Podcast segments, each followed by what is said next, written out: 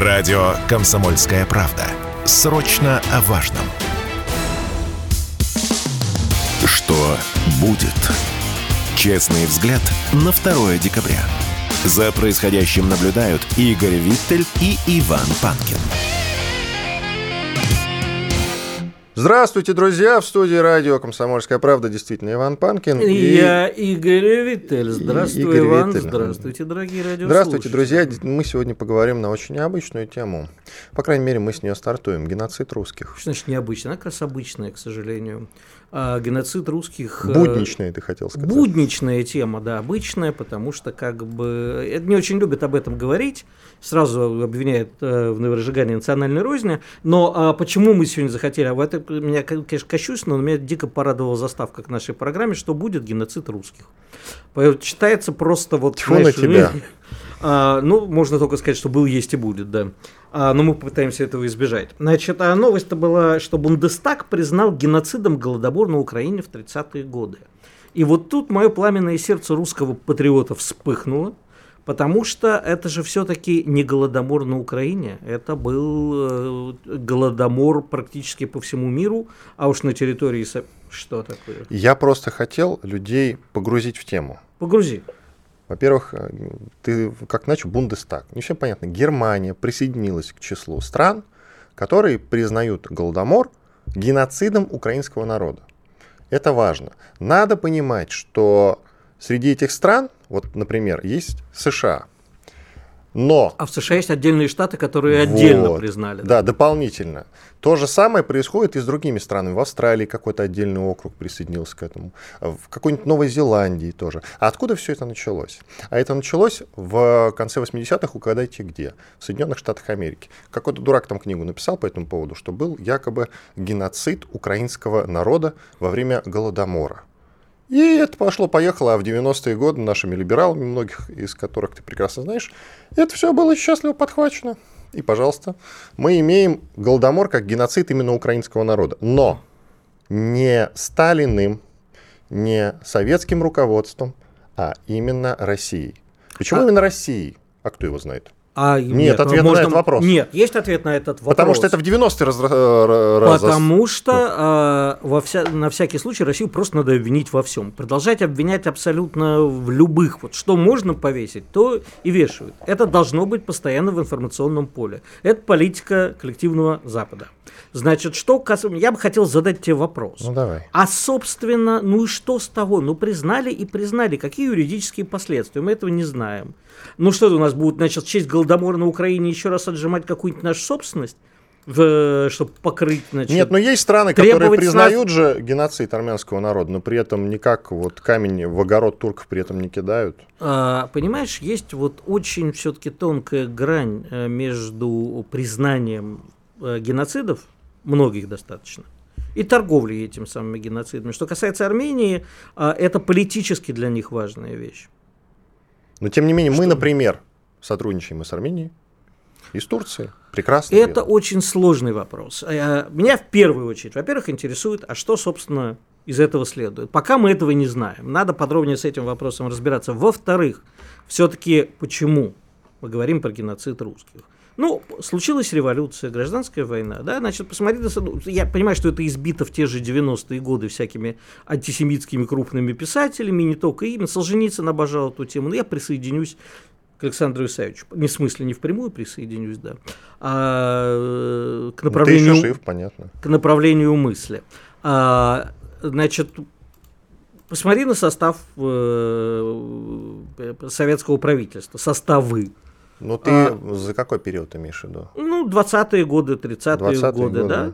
Можно ну, там... очень э, многие народы и... Э, По понятным причинам там такая солянка хорошая в этом смысле, интернациональная. Сол... Солянка хорошая, ну, в общем, понятно, кого можно посчитать. Там был Иосиф Виссарионович Сталина, который, давай предъявим грузинам за Сталина, Орджоникидзе, Азаберию Берия, и так далее. Да. Да. Ага. А, значит, э, пойдем дальше. Когда кончился сталинский период, ура, свергли проклятого тирана. Да как свергли, он умер. Ну, я тебе просто говорю, ну, Ну хорошо, я понял. Пришел Хрущев, ты, наверное, Пришел к этому клонишь. Да, Хрущев, Хохол Брежнев. Хрущев пришел. Да, при- Да при- Брежнев нет, пришла, Брежнев укра- пришла украинская бригада. Давай мы Украине предъявим за всех них. При всей моей любви к Леониду Ильичу Брежневу, я бы, конечно, не говорил, что Брежнев занимался геноцидом русского народа, но руководство было практически поголовно везде, куда ни посмотри, понасаждали кадры выходцев из Украины. Действительно, это правда. Да. Правда, Брежнев там не- непонятно, то им Украину шили, то Молдавию, ну, выходцы из, из Днепропетровска, насколько я помню, если мне память не изменяет. Ну сейчас я проверю, откуда. Да, проверь.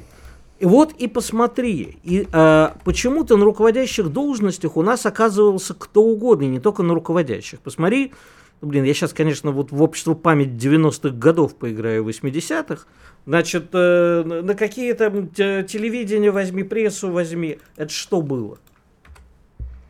Вот что это все было.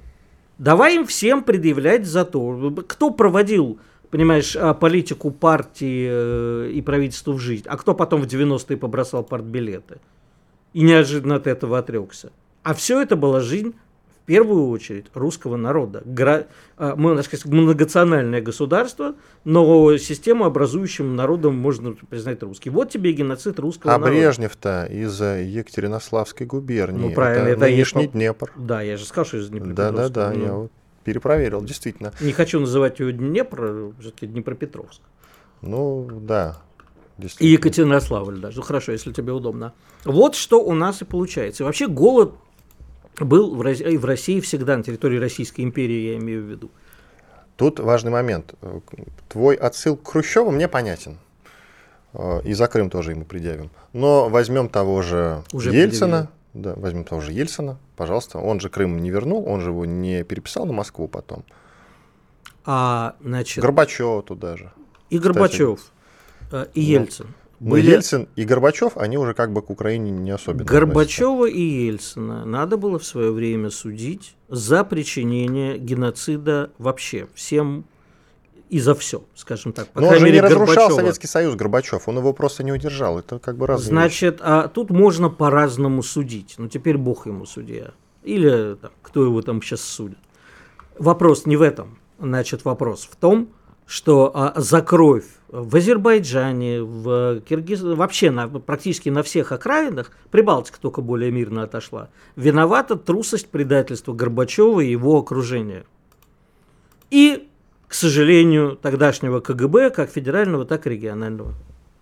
Вот тебе и ответ. Вот эти все люди, это были враги народа.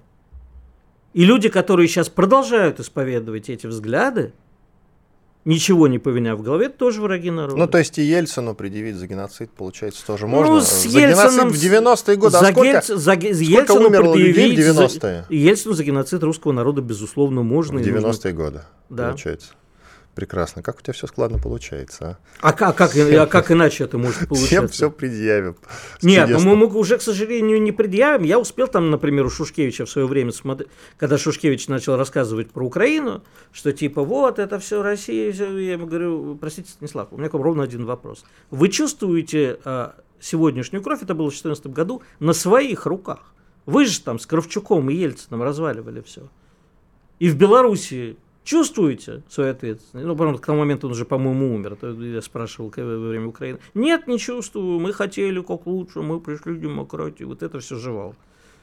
Все Не- они, по идее, ну сейчас уже поздно, что с них спрашивать. А вот с последователей их идей можно и нужно спрашивать. Мне пишут в нашем чатике, что я Горбачева защищаю. Так я же сказал, что он э, не удержал Советский Союз. Как-то я за него заступаюсь-то. Я не понял. Ну ты недостаточно, видимо, твердо это сказал. Наверно, Не как да. я, типа, Не проклинаю. повесить всех надо Да-да-да, было. повесить, чудесно, давайте. Уже некого вешать, правда, но это не суть. Кстати, друзья, подписывайтесь на наши телеграм-каналы, подтекст предыстория мой, Виттель, реальность, ну, соответственно, это Игоря Виттеля. Смотрите трансляцию в YouTube-канале «Радио Комсомольская правда» обязательно.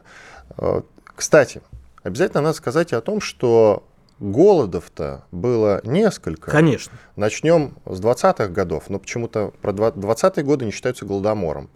Вот это интересно. Казахстан почему-то не считает, что в 20-е годы за 20-е годы, вот, э, они должны предъявлять в том числе или советскому руководству, или российскому руководству что-то за какой-то там голодомор. Хотя голод в Казахстане в 20-е, в 30-е да. был. После войны чудовищный голод был в Молдове, очень сильный. Более того, из Молдовы приезжали к Сталину на прием рассказать о ситуации.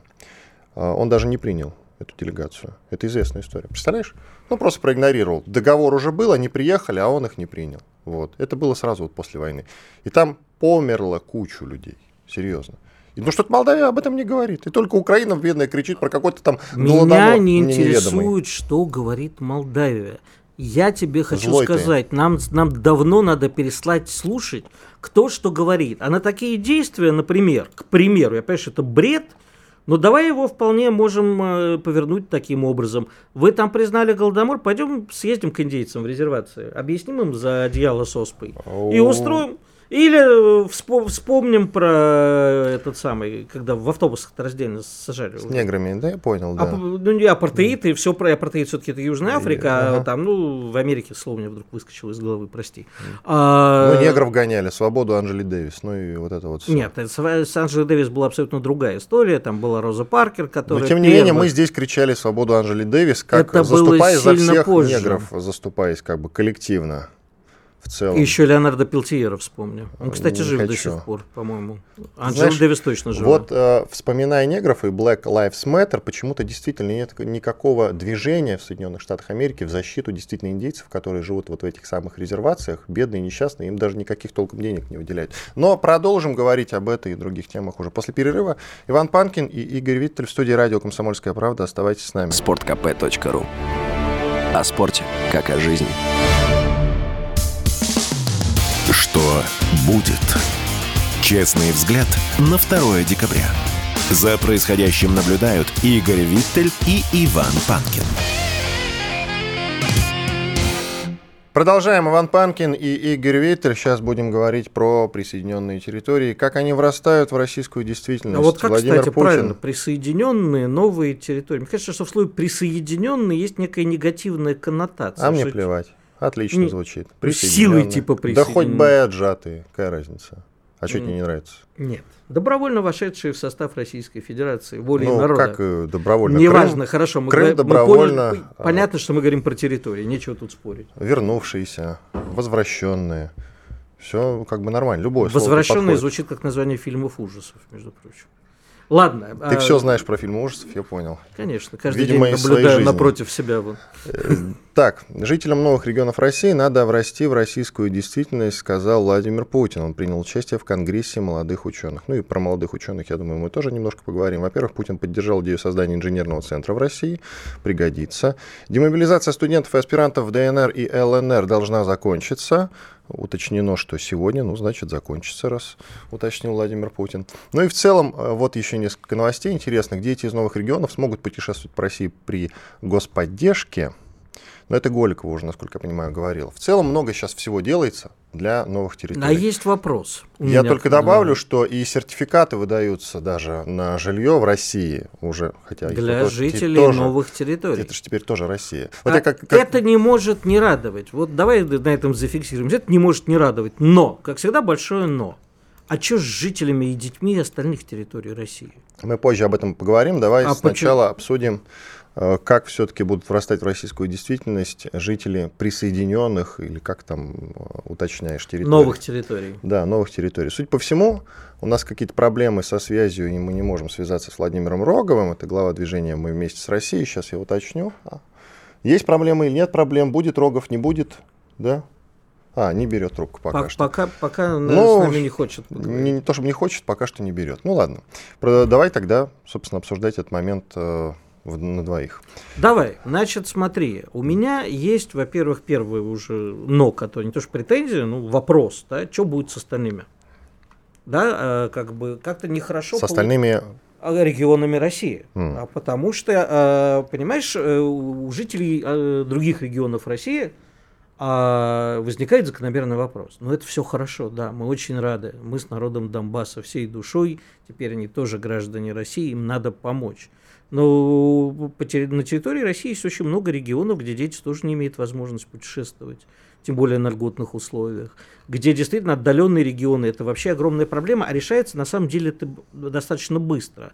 А когда в свое время, лет 15 назад, зашел разговор о том, что как бы недоступность отдаленных регионов России, там особенно Дальнего Востока, билеты стоили безумные деньги. Позволить себе это было мало кому возможно, а летать надо. Что тогда сделал президент? Стукнул рукой по столу и сказал, значит так. Льготные фиксированные цены на авиабилеты на Дальний Восток. И до Владивостока можно было, как сейчас помню, слетать за 11 тысяч обратно. Я думаю, что сейчас, кстати, а, не помню точных цифр, наверное, все-таки подороже, но не радикально, а, если повезет, и не бизнес-классом лететь. Но у нас очень плохая территориальная связанность. У нас убита вся малая авиация, просто-начисто убита. А добираться тяжело. И это должно быть приоритетом, потому что э, после того, как у нас мы закрыли, с нами закрыли э, э, вопрос с зарубежным туризмом практически, наконец-то люди поняли, как хорошо и прекрасно путешествовать по России. И я вижу, я очень часто летаю по России в командировке и вижу, как э, развиваются очень многие региональные э, центры и крупные, там типа Екатеринбурга и Красноярска, Новосибирска, и Владивостока, и даже Южно-Сахалинска. А не крупные? И не крупные, ты тоже знаешь, а, Карелия всякая и так далее, прямо вот Я цветет. этого, честно говоря, не замечаю, но а к нам присоединяется все-таки Владимир Рогов, глава движения «Мы вместе с Россией». Владимир Валерьевич, здрасте. Доброе утро. У вас есть проблемы с врастанием в российскую действительность? Скажите, пожалуйста, вы как житель Запорожья, ответьте нам на этот вопрос, пожалуйста.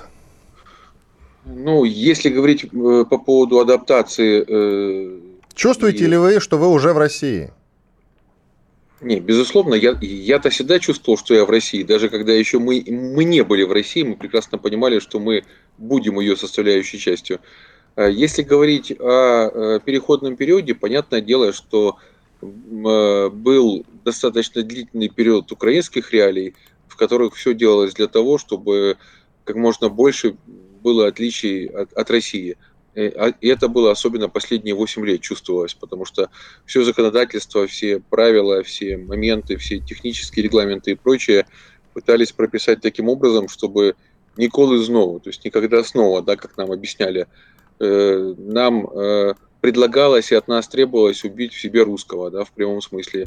Любые свои корни, любые свои, любую свою память, любые, любое восприятие – исторической действительности и так далее. Э, переписывались правила, переписывались ну, все возможности, какие есть. Ну, приведу всего один пример. Э, например, в украинском языке, в украинском мове даже, да, э, специально придумывались новые слова, и они менялись таким образом, чтобы они отличались от русского. Ну, например, слово вертолет на украинском звучало вертолит.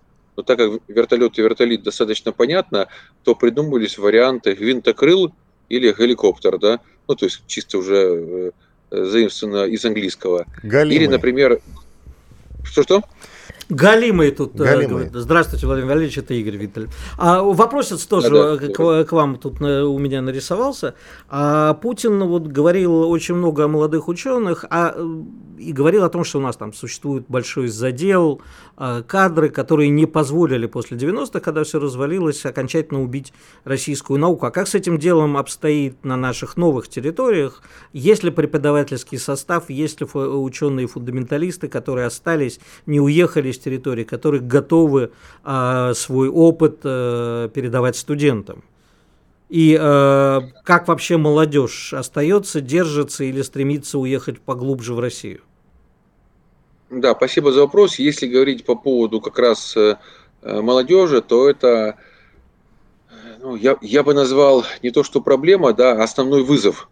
Потому что молодежью надо заниматься, с людьми э, надо взаимодействовать. Э, именно молодежь э, была наиболее подвержена той пропаганде, и именно с ней больше всего и работали. Прекрасно понимая, что старшее поколение многое знает и понимает, а молодежи можно объяснить все иначе. Им рисовали очень притягательный образ будущего, связанный именно с Западом. Да? Неважно, что, скорее всего, эти молодые люди, попав на Запад, должны были или собирать клубнику, или, или не знаю, там, извините, заниматься клубничкой, да, но поза была бы одна, да, то есть как бы вот, действительно, э, это хорошо сказали. себе хлеб. Хлеб насущный. А, и вот здесь очень важный момент, когда вчера Владимир Владимирович вот на фоне информационных вбросов по поводу того, что мы там уходим из Энергодара, да, где расположена атомная станция и так далее, он высказался об этом на встрече с молодыми учеными. То есть он четко сказал, что России прежде всего надо, надо закрепиться там основательно, ну то есть тут ну, у нас как бы да, в Запорожской области и так далее. И это закрепление означает не только там решение вопросов военно-технического характера, но и еще означает работу на этих территориях там с людьми, чтобы люди. Так вы не ответили на вопрос, кадры есть или нет? Кадры есть нет, или э, нет? Вот, вот я как раз об этом начал, да. Э, э, кадров не хватает по той простой причине, что если мы возьмем преподавательское сообщество, да, научное, то люди были заточены, ну вот именно преподаватели, они просто продали свою душу достаточно дешево ну, за не просто какую-то зарплату, зарплата была невысокая, а грантовую поддержку от всевозможных фондов Сороса и так далее. И поэтому э, торговали просто совестью, душой, э, впаривая молодежи абсолютно ложные ценности, абсолютно ложные моменты. И вот, вот чтобы вы понимали, какие реалии были, в украинских вузах существовала система, э, по которой вуз получал э, поддержку и финансирование из бюджета государственного за то, если у него максимальное количество студентов уехало работать за границу. То есть, представляете, государственная поддержка э, утечки мозгов. А какова должна смысле. быть политика России? Ой, э, Иван хотел задать вопрос. Ну ты уже потом... давай до конца. Ну, да, какова деле? должна быть тогда политика России сейчас в противовес э, украинской? И э, можно ли вот то, что вы описали, назвать фауст на минималках? Да? То есть продажа душу даже не за какие-то серьезные блага, а не пойми за что. Ну, совершенно верно, назвать можно, действительно, не просто на минималках, да, это такое, знаете, Украина от слова «украсть». Вот не зря чиновники часто это озвучивали.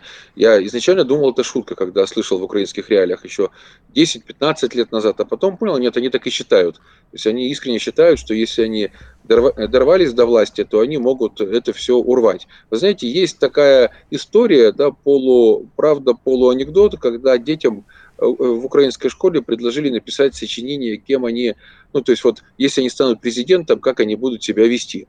Вот начало у всех было разное, но конец одинаковый. И фиг меня кто потом найдет. Да? Вот не знаю, что планировали дети сделать, что в конце у них был именно такой итог. Владимир Валерьевич, но извините, касательно... пожалуйста, извините, пожалуйста, у нас 40 там, секунд остается примерно до конца части. Коротко скажите, вы не ответили и довольно обтекаемо ответили на вопрос. Вы чувствуете поддержку России? Ну, по деньгам, там, по сертификатам? Да, безусловно, безусловно. Поддержка России чувствуется. Мало того, приведу всего один пример. У нас Коротко. не хватало историков вот просто абзац, потому что история была уничтожена как наука. Я обратился к Сергею Евгеньевичу Нарышкину, главе Российского исторического общества, попросили нау- э, научное сообщество преподавателей. Нам они были предоставлены и сейчас помогают уже защищаться Спасибо. Э, э, аспирантам. Спасибо большое, Владимир Рогов, глава движения «Мы вместе с Россией». Делаем паузу, потом продолжим, уже о других темах будем говорить.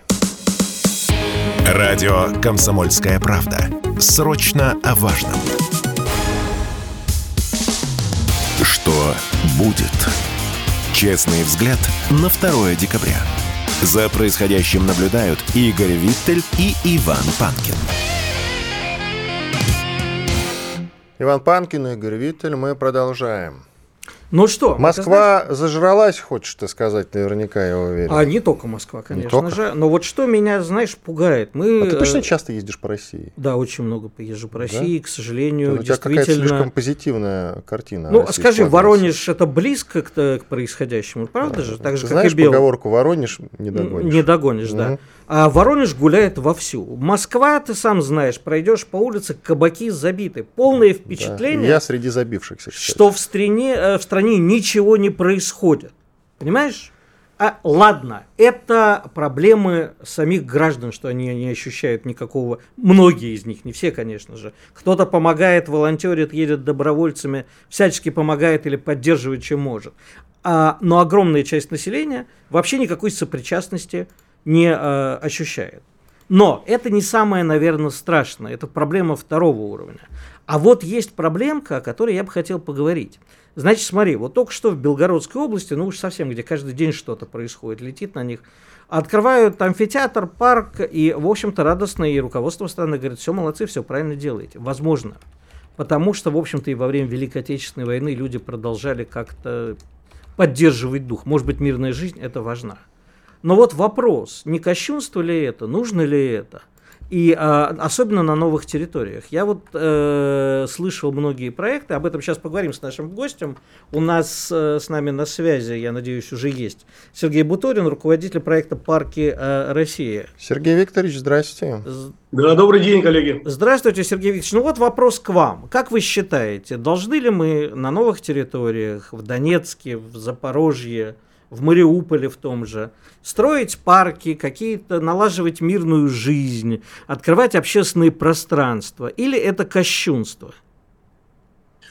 Ну, мое личное мнение, что обязательно мы должны это делать. А, почему? Потому что не только а, жилой фонд, инфраструктура, коммуникации должны восстанавливаться, но и комфортная среда для жителей. Для жителей это и молодежь, и взрослое поколение, это и дети наши и так далее. Поэтому считаю, что необходимо в повестку включать развитие общественных пространств и парков и как минимум их создание и появление. А Только как потом вы, переходить хорошо. уже к событийной повестке. Как вы себе это видите? Я не хочу быть Кассандрой ни в коем случае, не хочу предрекать ничего, но понятно, что а, на этих территориях постоянные обстрелы, и э, продолжается специальная военная операция спокойствия большего не наступило. И вот вы хотите, чтобы там строились общественные парки, а если, не дай бог, туда прилетит? Ну, прилететь может любой момент, получается. Мы очень надеемся, что ситуация направится, и не будет этих конфликтных ситуаций, и не будет э, ничего лететь туда. Поэтому начать надо с того, что хотя бы спроектировать и вместе с горожанами понять, какой парк, какое пространство, где должно быть и какие дорожки, какая инфраструктура, инфраструктура должна быть. Подождите, там. про инфраструктуру и дорожки. Вам не кажется, что эти же деньги, которые, да, я понимаю, что людям надо дать почувствовать вкус мирного времени. Это правда. Но когда тратится, в общем-то, десятки и сотни миллионов рублей на то, чтобы создать вот это все... 218, вот если речь идет о Белгородской, Белгородской Они области, там, еще там построили миллионов рекреационную вроде. зону с амфитеатром за 218 миллионов рублей. Ну, как, как бы, да. Как вы считаете, можно ли говорить о том, что эти деньги можно было бы использовать с большей пользой на в конце на концов фронт отправить? Не, не то, слушай, там огромное количество разрушенных домов. Это все надо восстанавливать. Либо это разные статьи бюджета, например, или вообще не внебюджетные траты. Коллеги, это, это, во-первых, разные статьи, это раз. А второе, а, сложно представить сегодня развитую инфраструктуру без создания вот парка или пространства. Это все-таки про людей. Это про людей, про их позитивный настрой, про то, что у них формируются на этих территориях эмоции, на этих территориях. Но может быть, э, Сергей, простите, вас понимаю, они... но может быть а, больше эмоций будет, если людям вернут их жилье, которое было разбомблено, э, людям дадут воду, свет в первую очередь. На, или а, хватит и на то, и на другое. Я вот, понимаете... А, а, это абсолютно разные вещи, они друг от друга, значит, отличаются, и никто не говорит о том, что делают парк, но не восстанавливают при этом жилье. Мы понимаем, что идет этап восстановления и жилого фонда, и теплотрасс, и систем коммуникаций, и то, что обратило внимание государство на то, что нужны пространства в парке, абсолютно точно я поддерживаю и считаю, что нужно, наоборот, помочь им там это сделать правильно, для того, чтобы люди почувствовали себя людьми и почувствовали, что они все-таки в России на свободной территории. Знаете что, Сергей Викторович, вот очень интересный момент, и про Москву можно тоже поговорить в этом же контексте. У нас тут любят, особенно часто, менять, как шутят у нас по ребрике, но это питерское выражение, понятно. Бордюры, асфальт новый положить там, где не особенно уместно, потому что асфальт в этом месте, грубо говоря, и так хороший, но вот его решили заменить. И там же бордюры тоже поменять. Вы знаете, если бы мы бордюры поменьше меняли там, где не так уж необходимо, может, мы уже давно спецоперацию бы закончили. Вы не находите, а? А тут вот в Белгородской области амфитеатр целый. Ну и если по России проехаться, особенно по центральной части, ну где-то строят какой-то вот, какую-то рекреационную зону. При этом куча домов, ветхого жилья, которых почему-то не расселяют. А на амфитеатр деньги нашли. Интересно. Ну, я повторюсь, наверное, коллеги, все-таки э, инфраструктура – это неотделимая часть развития территории, и если мы строим э, дом, завод, там еще что-то, то есть в любом случае мы должны предусматривать это место и пространство. Поэтому я думаю, что это правильный путь. Э, повторюсь, люди должны получать эмоции позитивные, люди должны чувствовать себя в полноценном, комфортном городе, должны иметь возможность прогуляться, почитать книгу. А, а если говорить про мероприятия, то это патриотические какие-то события, это все-таки воспитание к воспитание любви к родине, к людям, к искусству, это какие-то выставки тематические, это все-таки место, где люди перезагружаются. Нельзя это обесценивать, и ни в коем случае нельзя Да мы не так, обесцениваем, что... мы сами... А да. А вам самому-то не кажется, что Москва зажалась, и не только Москва? Вот вообще поведение жителей страны в тот момент, когда происходит специальная военная операция. Вам не Москва, кажется, что это кощунство? Москва кажется, но темп развития инфраструктуры в других регионах России очень поддерживаю. Очень поддерживаю. Почему? Потому что сегодня очень много ресурсов выделяется именно на создание комфортной городской среды. И люди это оценивают. Из регионов меньше людей уезжают в другие города больше молодежи остается в регионе больше э, эмоций люди получают, То есть, потому что э, там развиваются э, Центр развития должен, должен перейти в регион, а не в Москву. Понятно. Спасибо, Сергей Викторович. А, Спасибо вам. Но я хочу привести еще один пример из Давай, своих приведи. многочисленных поездок, но только не современных. 87 год. Сергей я... Буторин был с нами, да, руководитель проекта «Парки России», это тоже важно сказать. Да, извини. Давай. А в 1987 году я прилетаю в город Омск. В Москве, ну, ты не помнишь тогда, а жрать практически нечего. Ну, как бы вот прилавки резко опустили. Это угу. еще не 92 год, когда был совсем кранты. Ну, в общем, много исчезло. Но я приезжаю в Омске, было. да. Угу. А, нет, наоборот, дефицит был. Ну, уже, сильного да. дефицита ну, не, было. не смертельного, но сильный ну, был, сильный.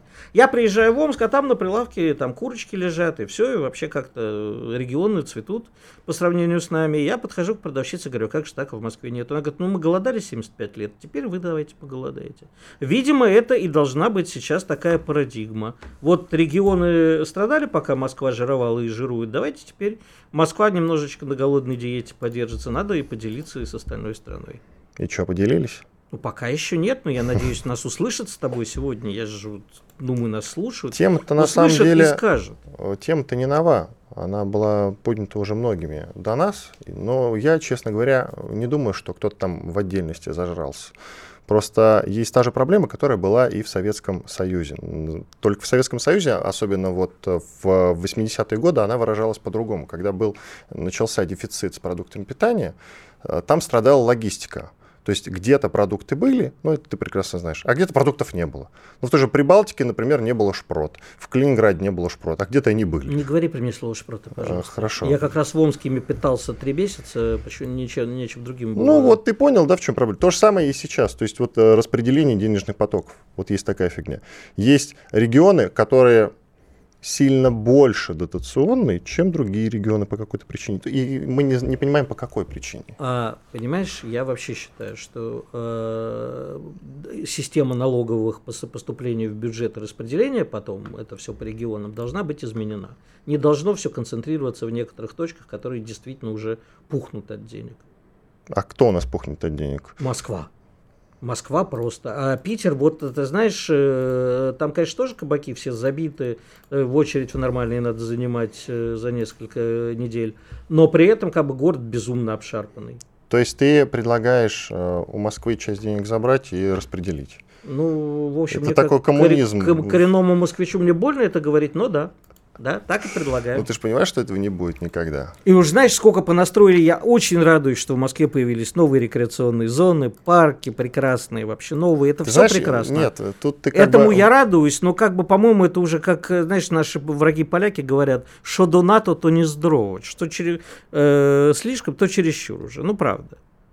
Ну хорошо. Друзья, сейчас сделаем небольшой перерыв. Иван Панкин, Игорь Виттель, студии радио «Комсомольская правда». Напоминаем вам, что в YouTube идет э, трансляция. На, в YouTube на радио «Комсомольская правда» канале, разумеется. «Геноцид русских» называется наш сегодняшний эфир. Подписывайтесь, ставьте, ставьте лайки, комментарии, жалобы, предложения. Все принимается, все мы будем потом подробно читать и изучать, конечно же. Ну и телеграм-каналы. Виттель «Реальность» — это, соответственно, телеграм-канал моего коллеги. Мой подтекст и предыстория тоже подписывайтесь. Все эфиры появляются там, ну и все новости новости тоже будут появляться там. В нашем эфире сегодня еще появится Сергей Марков, известный политолог, Коренный Геворгян, политолог, востоковед. Так что оставайтесь с нами. Радио «Комсомольская правда». Мы быстрее телеграм-каналов. Что будет? Честный взгляд на 2 декабря. За происходящим наблюдают Игорь Виттель и Иван Панкин. Иван Панкин, Игорь Виттель. Мы напоминаем, что в YouTube на канале Радио Комсомольская правда идет видеотрансляция. Обязательно подписывайтесь, смотрите там. На радио kp.ru идет трансляция для тех, кто любит э, слушать просто, без картинки. Там тоже можете подписываться обязательно. Продолжаем наш разговор. А он сейчас пойдет о, об очередных запретах. Вот любит наша, значит, страна, нет, руководство. Руководство страны. Любят наш Запрещать. народ, всякое, да, это Так, известно. запретительством, запретительством. Вчера была очередная инициатива по запретительству, предлагают запретить латинские буквы. Ну, правда, конечно, не повсеместно, а именно только в рекламе. Ну, вот представляешь, вот нельзя писать латиницей рекламу. Но пока нет полного запрета, это пока только предложение, оно отправлено в Госдуму. Но мы Там много еще примеры. всяких предложений на этот счет. Ну, ты знаешь, вот последний, последнее время, вот что они предлагают изначально, что не инициатива, она превращается в законопроект. И у меня есть некоторые беспокойства по этому поводу. Мне кажется, что вполне вероятно, вполне вероятно, могут запретить действительно писать рекламу латинскими буквами. Ну, то есть, вот представь себе билборд. На нем реклама. Адидаса, только на латинице это писать нельзя. Надо написать русскими буквами. А у меня, как всегда, встречный вопрос. Чтобы что? Вот зачем они это делают? Я хочу, чтобы мне тогда объяснили цель. Потому что все, что это транслируется, цель, кстати, избавление от там чуждых есть- заимствований, О, это очень от чужих слов и так далее. Это еще можно обсудить. Это очень интересно. С этой инициативой выступили сенаторы от Крыма Ольга Кавитиди и Сергей Цеков. Они разработали законопроект о запрете некириллических букв в рекламе.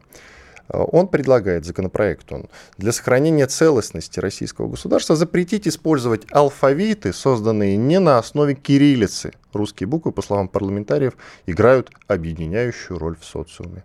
Я думаю, что английский язык тоже играет объединяющую роль в социуме. Ну, Вот ты знаешь, как человек, который знает английский, жил в США, вот да. Играет или не играет? Это мешает тебе быть патриотом, кстати? Нет, абсолютно Они не мешает. просто, они утверждают, что инициатива Абсолютно не- запоздала, ее надо было ввести Чем 30 больше- лет назад. Чем больше, чё- понимаешь, у нас все время э, вместе с водой выплескивают младенцы. Я понимаю действительно некоторое возмущение, там иногда даже заимствованием иностранных слов. Я тоже это слышать не могу, п- постоянное заимствование. Но чем мешает? А давай объявим тогда э, латиницу враждебным алфавитом, например. Или вот скажи, а, я, я, конечно, человек темный с греческим языком, а, а греческий язык уже э, на кириллической основе, по-моему, или нет? Ну, частично. Потому что фамилию Каветиди тогда по-гречески писать можно. Это же греческая фамилия. Или нельзя? Ну, по идее, да, а может и... А в рекламе что? Вот, а, объяс- я, просто я не понимаю смысл. Этимология Я, фамилии. вот если кто-то мне может объяснить смысл и вообще почему наши законотворцы заняты всем этим, вместо того, чтобы как-то заняться более серьезными вещами. У нас что сейчас нету больше э, проблем, чем твой любимый закон или вот закон вот об этом? Все, все, все, хватит. Не надо больше об этом. Хватит. Ты имел в виду закон о запрете ЛГБТ. Да, который Всё, теперь всё, непонятно всё, тоже, всё, как всё, писать, прекрати, кириллицей или прекрати, латиницей. Все прекратили, хорошо. Прекрати, пожалуйста. Я вчера, кстати, нашел информацию об этих самых э, Ольге Кавитиди и Сергее Цекове. Э, Посмотрел, сколько они зарабатывают. И сколько? У Сергея Цекова там около в год имеется в виду. Это причем данные где-то год за 2017 даже, Мгм. не современные данные. Современные надо рыться, искать где-то там далеко. Так вот, э, больше 7 миллионов за год. И чего пусть зарабатывают, если они делом заняты. А вот если они этим заняты, пусть не зарабатывают. То есть крымский сенатор зарабатывает 7 мультов в год, даже больше, это нормально. Ну, смотря на что, слушай, если он занят при этом делом и какие-то действительно серьезные вещи решает. А вот Ну, это вот, на мой а взгляд, он ну, считает, что это серьезные вещи. а мы так очень не даже. считаем. Мы, в конце концов, с тобой граждане этой страны. И пойди спроси меня. Кстати, вот об опросах. В моем телеграм-канале 91% вчера сказал, что нет у них никаких бункеров.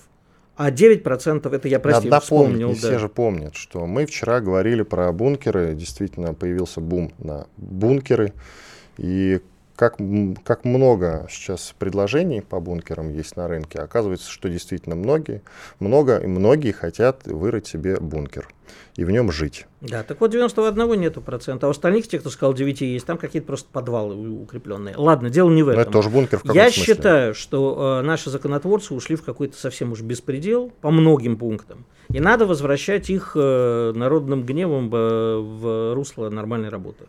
А как насчет двух замечательных латинских букв В и З? А вот это тоже вопрос, кстати. Но они об этом не подумали, об этом вопросе. Но я, и вот тут, я надеюсь, им настучат по шапке и объяснят, что это, в общем-то... Ну, пока не настучали, потому что последовали разъяснения. В Госдуме разъяснили предложение запретить вывески на иностранном языке. Торговую марку на вывесках можно будет писать латиницей, а остальную информацию, например, о дополнительных услугах, на русском, пояснили в Госдуме. Что это значит? Не знаю. Вот. Не знаю. Я вообще, когда читаю документы, которые... Ну, ты ж, если бы нам разъяснили, тебе разъяснили. Что тебе непонятно тогда? Пожалуйста, знаешь, что разъяснил? Глава комитета Госдумы по культуре Елена Емпольская. Известный человек. Ну, очень вот. известный человек. Она как-то, кстати, предлагала бороться с англицизмами не так давно. Тебе мешает в жизни англицизм? Нет, не мешают, но иногда очень сильно раздражают. Какие, например? Слово фейк тебя Бэкс- раздражает? А какой? Фейк. Фейк? э, А футбол? Футбол не раздражает, Чё а это? вот бэкстейдж, ачивки и вот прочее, это все, это, конечно... Proof. Ну, а слушай, ну как с этим бороться? Ты предлагаешь народу за- запретить Это разговаривать? не я предлагаю, а Ямпольская Ну, я предлагала. Я не предлагаю В бороться. очередной Я раз считаю, спрашиваю, что чтобы что? прелесть русского языка и русского мира получается тоже в том, что мы можем и умеем, э, ну ты называешь это словом присоединение, я вот э, ратую за слово порабощение, например. Шикарное же понимание, да? Русский язык может поработить любой другой язык. Вот английский мы уже, в общем-то, поработили таким образом.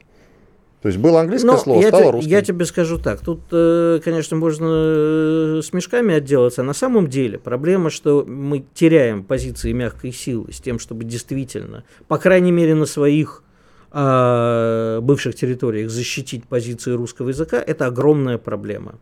Это огромная проблема. Вот в Киргизии тут на Медне э, сказали, а вот давайте избавляться от русских названий районов. Мне кажется, что мы, наоборот, должны э, на льготных условиях пускать сюда учиться и учить русскому языку, и открывать там, если возможно, центры, чем у нас, по-моему, Россотрудничество занимается, да? Э, чтобы учить русскому языку по всему миру. Россотрудничеству не дают, в частности, часто заниматься тем, чем бы они хотели заниматься. Давай не будем лезть в эту тему, потому что она действительно такая довольно сложная и объемная. Давай немножко перестроимся уже, с этим-то все понятно, но есть еще одна важная, довольно глобальная тема. Путин э, дал указ переселить россиян из трущоб в достойное жилье.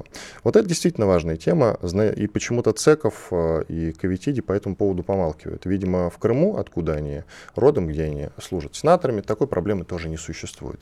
А между тем проблема действительно есть. Я тебе только И- напомню, что эта тема поднималась на самом высоком уровне. С 2007 года Да. кто-то посчитал сколько раз. Да. А ВОЗ практически, к сожалению, и ныне там. А вот это потом- проблема. Это проблема не только потому, что ВОЗ э, по-прежнему там, а потому что с каждым месяцем и с каждым годом трущоб становится все больше.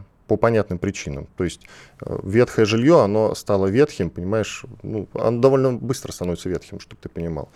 Это такой процесс. Вчера здание было пригодно для проживания, а сегодня оно может быть уже и непригодно для проживания. То есть проверки проводятся вот регулярно по этому поводу. И вот вчера оно не было аварийным, а сегодня аварийным стало. Поэтому э, такая довольно обширная действительно тема, но с 2007 года мало что изменилось. Но я думаю, что проблема еще и в том, что у нас страна-то большая. Мы же не размером с Норвегию или Финляндию. А ты думаешь, в Норвегии, э, в богатой Норвегии нет ветхого жилья? Есть, конечно. Ну я вот. тебе больше скажу. Я в Швеции видел такие э, огромные, там, в свое время, они в 60-е годы прошлого века, понастроили э, муниципальное, скажем так, жилье однотипное. Это гетто.